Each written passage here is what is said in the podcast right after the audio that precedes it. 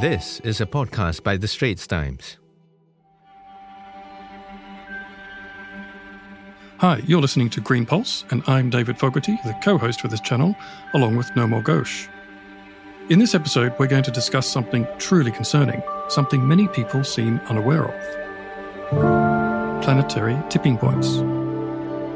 It sounds a bit innocuous, right? And yet, tipping points represent one of the gravest threats to humanity. These are parts of the natural world that are at risk of abrupt and irreversible changes that could lead to truly devastating consequences. For instance, faster melting of the Greenland and West Antarctic ice sheets, dieback of warm water coral reefs, and drying out of parts of the Amazon rainforests. And there are many more.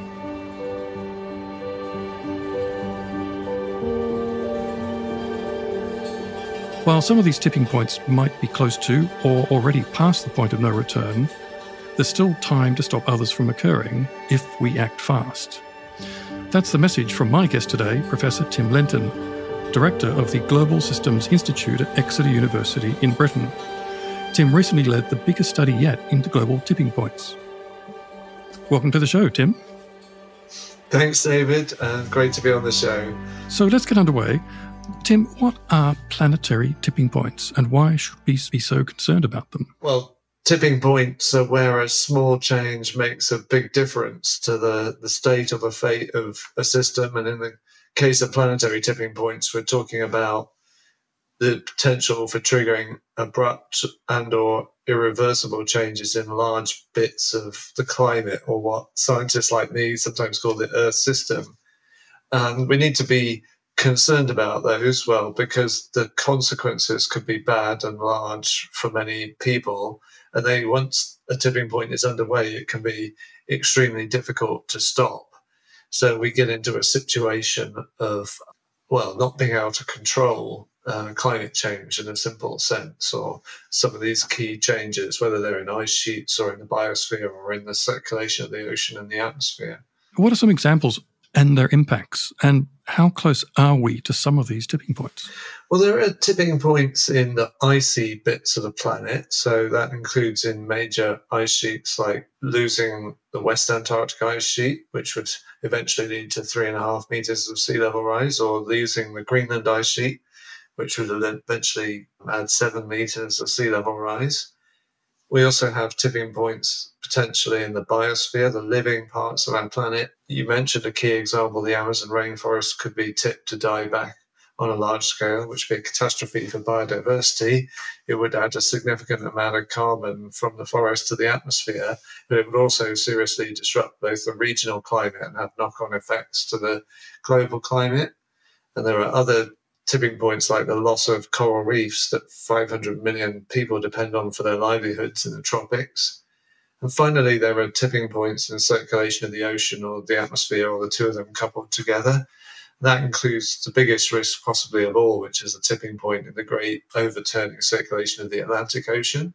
But there's a sort of slightly more geographically contained, if you like, tipping point in part of the North Atlantic circulation in a process of forming war- deep waters from uh, in the seas around Greenland, particularly the Labrador Sea to the southwest of Greenland. And yet, if if that process tips off, it could trigger something like the transition to the little ice age in Europe where I live. So it have major ramifications there and knock, other knock on consequences that can happen fast within like a decade. So you're in Europe and I'm sitting in Asia, and I'm wondering what the major tipping points, the real threats for this part of the world where you know a large portion of humanity lives. Obviously, melting ice sheets mm. would be a bit of a disaster because that could lead to many meters of sea level rise in the coming centuries, which could flood many, many cities and melting glaciers in the Himalayas and so forth. But what could be some of the other big uh, tipping point threats to uh, to Asia?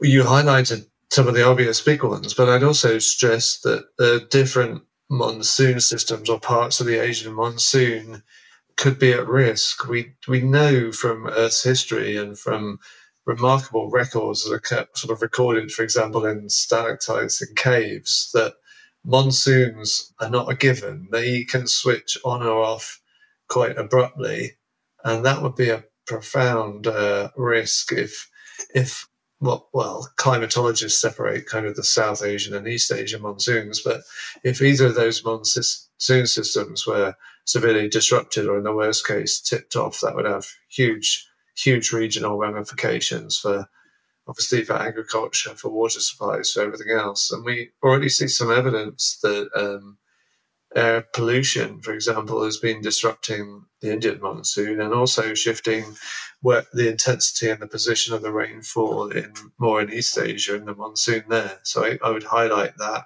as something that could be at risk and it would be a major concern. I'd also remind about the tropical coral reefs, some, some of which are around Asian shores and certainly are essentially these incredibly productive ecosystems in what's otherwise like a nutrient desert in the in the ocean. And th- by productive, I'm meaning they support fish and, and productive fisheries from many, and that's why so many hundreds of millions of people depend on them for their livelihoods. They also provide pretty good coastal protection. Those reefs from storm surges, from the kind of storm surges that are only going to get worse with the rising sea level. So I'd highlight that your coastal coral reefs as a, a crucial tipping point risk, losing those. Great, thanks for that. Now, climate change, of course, as, and you've already mentioned this, is a is a major threat that is pushing parts of the natural world to you know to the edge, to the brink. Uh, and the warmer the planet gets, you know, the greater the risk. So humanity is also making things worse by pollution, which again you just mentioned, particularly air pollution, deforestation, overexploitation of resources, and other pressures. So tell us more about these and, and how they interact with climate impacts.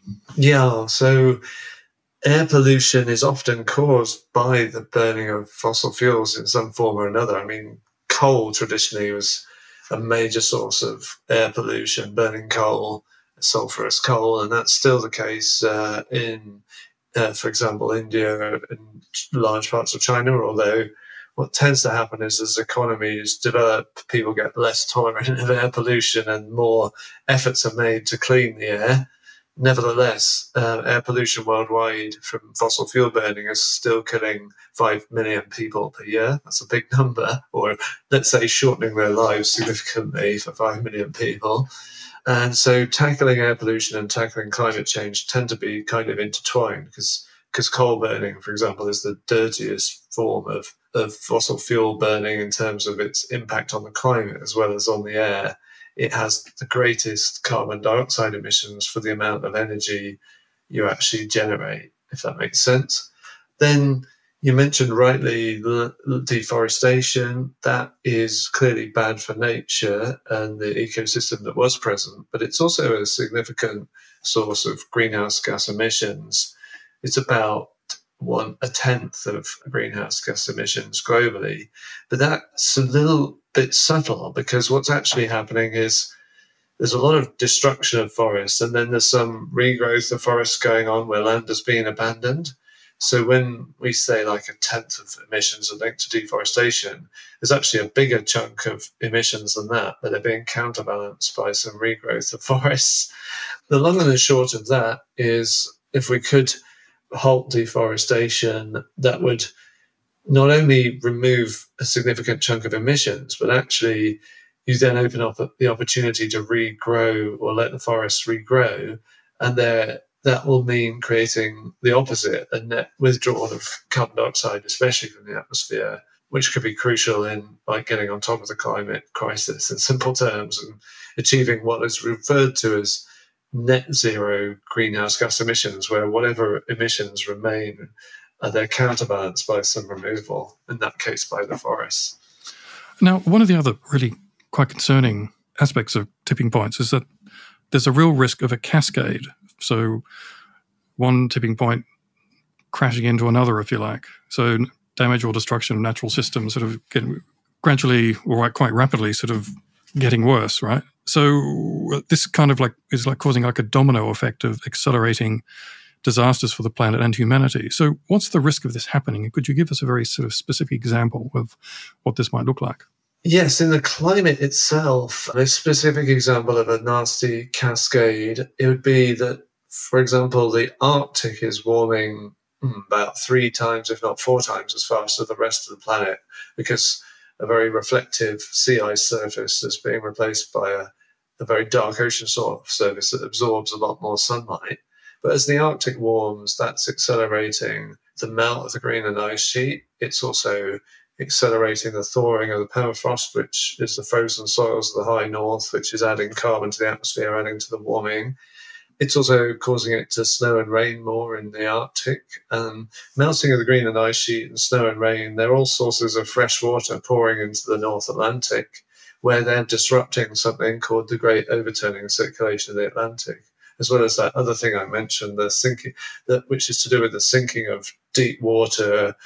Now, basically, Earth history teaches us that weakening and then possibly breaking this great Atlantic overturning circulation has major ramifications. It'll disrupt the monsoons all the way around the tropics. It basically drags the band of rainfall that rings the planets around the tropics southwards. And that can mean sort of shutting off the Indian monsoon and the East Asian monsoon as well. It can certainly disrupt the monsoon in West Africa and over the Amazon in South America. So those are cascading major consequences.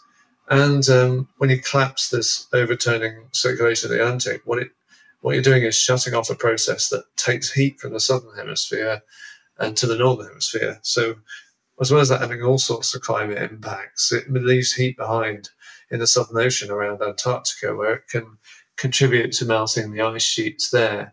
So that's the sort of possibly the clearest and possibly well one of the worst possible cascades through the climate as a system.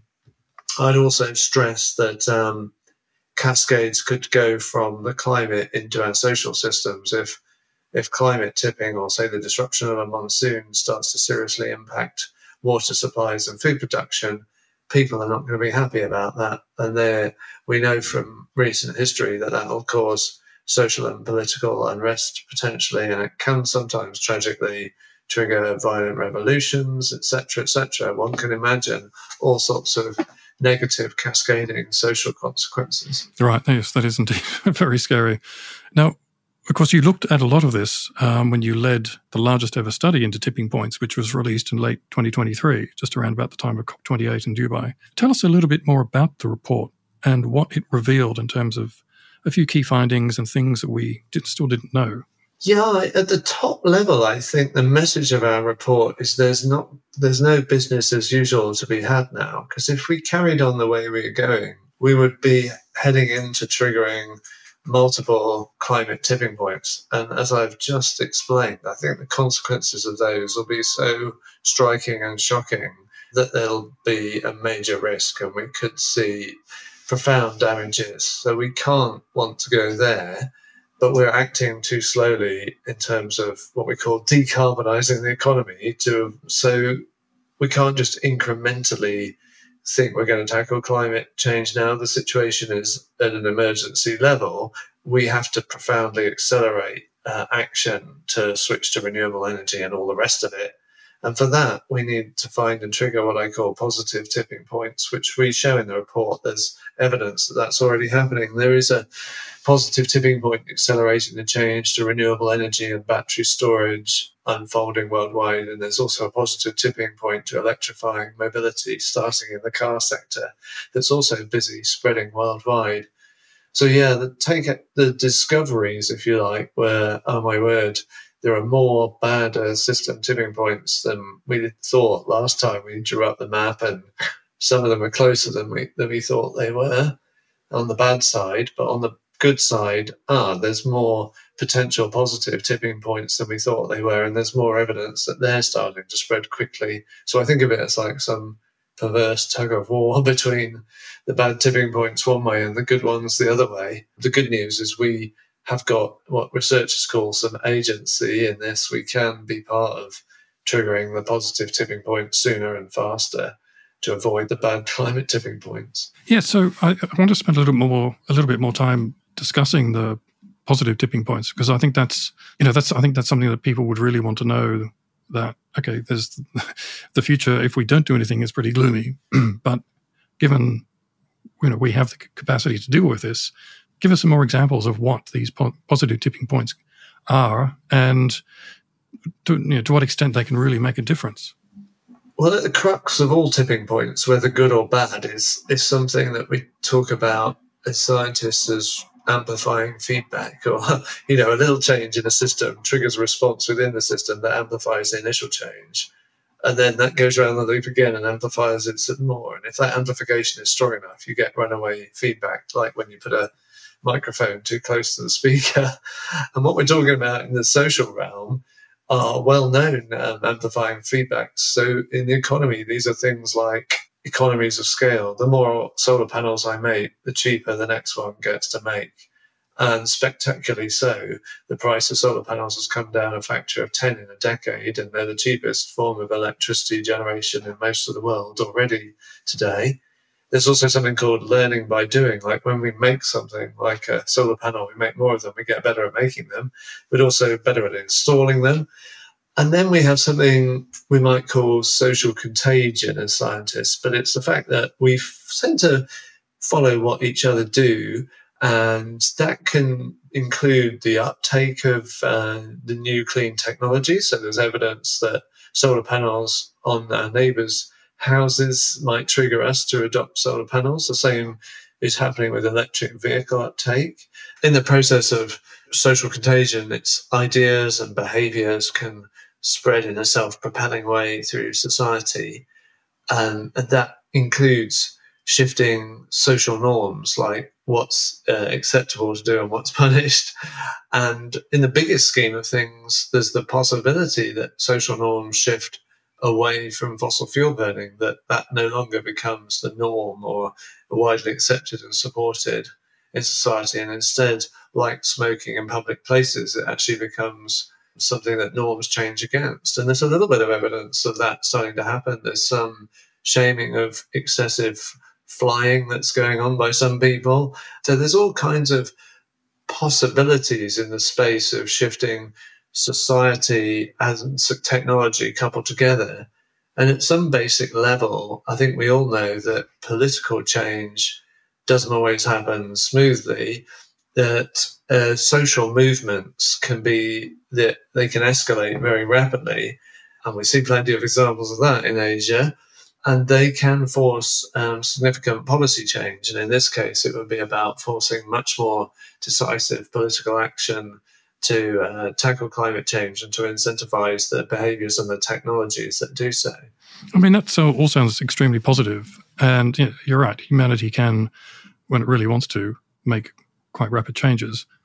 And, and in fact, you know, the report does talk about better governance systems and, you know, emergency global action. But even with these steps, the report also says that uh, there are some tipping points, some of which we've mentioned, um, could still be triggered. You know, we're kind of on a bit of a knife edge with some of these. So, just as a final point, do you think then, because there is that risk that we could, even with accelerated action on climate change, protecting biodiversity, cutting back pollution, you know, we still need to start preparing and adapting to a changed world regardless. You know, that, that we just we, we can't just get ourselves completely out of this mess. That's right. Change is already happening, in some tipping points might turn out to be ones we didn't avoid or couldn't avoid. But the trick is to avoid the unmanageable, so avoid the worst tipping points and manage the unavoidable. And in terms of preparing for or dealing with things that might unfold abruptly, yeah, there's a huge amount more we could do. No regrets options, if you like, to be uh, more resilient, shall we say, to the to the impacts of hard to avoid tipping points. And those could include sea level rise of, of being irreversible and significant. We can still slow it down, by the way, by limiting greenhouse gas emissions, even if we can't stop it. But for sure, there's plenty we can do to a series of adaptations, if you like, to rising seas. And the same will be true for other more rapidly unfolding tipping point risks. We already have, unfortunately have some experience, in, including in Asia, of the monsoons starting to get disrupted. Of course, part of the way globally we might try to cope with that is to have a healthy trade system for major staple crops and things like that. But there's also with ecosystem tipping points and loss, there's a huge amount that we can do to try to mitigate the risks. So, in the case of coral reefs, there's amazing innovation going on to try to evolve corals that are more heat tolerant and things like that. So, there might be the possibility to recolonize or regenerate the reefs. With tropical forests, yes, we're seeing them being wantonly destroyed, and some of them could be tipped by climate change. But equally, there's a possibility to tip them back within reason um, through concerted efforts, uh, protecting the forest, letting it regrow, some deliberate tree planting. So yeah, there's a huge. There's always there's always some options, even when facing sometimes unstoppable changes, to to mitigate the damages. And we do well to switch on to the size of the risks here and and work out what all the options are that are available. Particularly concerned about that in, also in my part of the world where we could see a major disruption to the climate suddenly becoming a lot more seasonal where I live. Uh, we are totally unequipped for that in the UK. and our infrastructure is totally unequipped for it, but it could be equipped for it. Yeah, so that's costly. That's the, the rub. Usually people think, oh, it's going to cost to um, try to get prepared and adapt. But the beauty is to look for the the win, the sort of no regrets solutions, the things that are going to give us resilience if the tipping points come, but we're not going to regret um, doing them anyway. And I think of things like people who are dying from heat and humidity extremes in the in the expanding urban slums of mega cities in in all parts of the world, but including in, in Asia. And there, simple things like more green space, more more urban green space is crucial for mitigating that kind of localized tipping point risk or the really nasty one of fatal humidity. So yeah, always something we can do if we think the right way about the problem and we get proactive. Yes, and I think that's the key point, right? This is really meant to be the decade for enhanced action because if we don't do that, then things get much harder after that. After that point. Look, thank you so much for joining us today, Tim. It was a really, really good rundown on tipping points and um, a really great example of what we can do, you know, when we really put our minds to it. Thanks, David. Well, that wraps up Green Pulse today. And once again, I'm David Fogarty, and thanks for listening.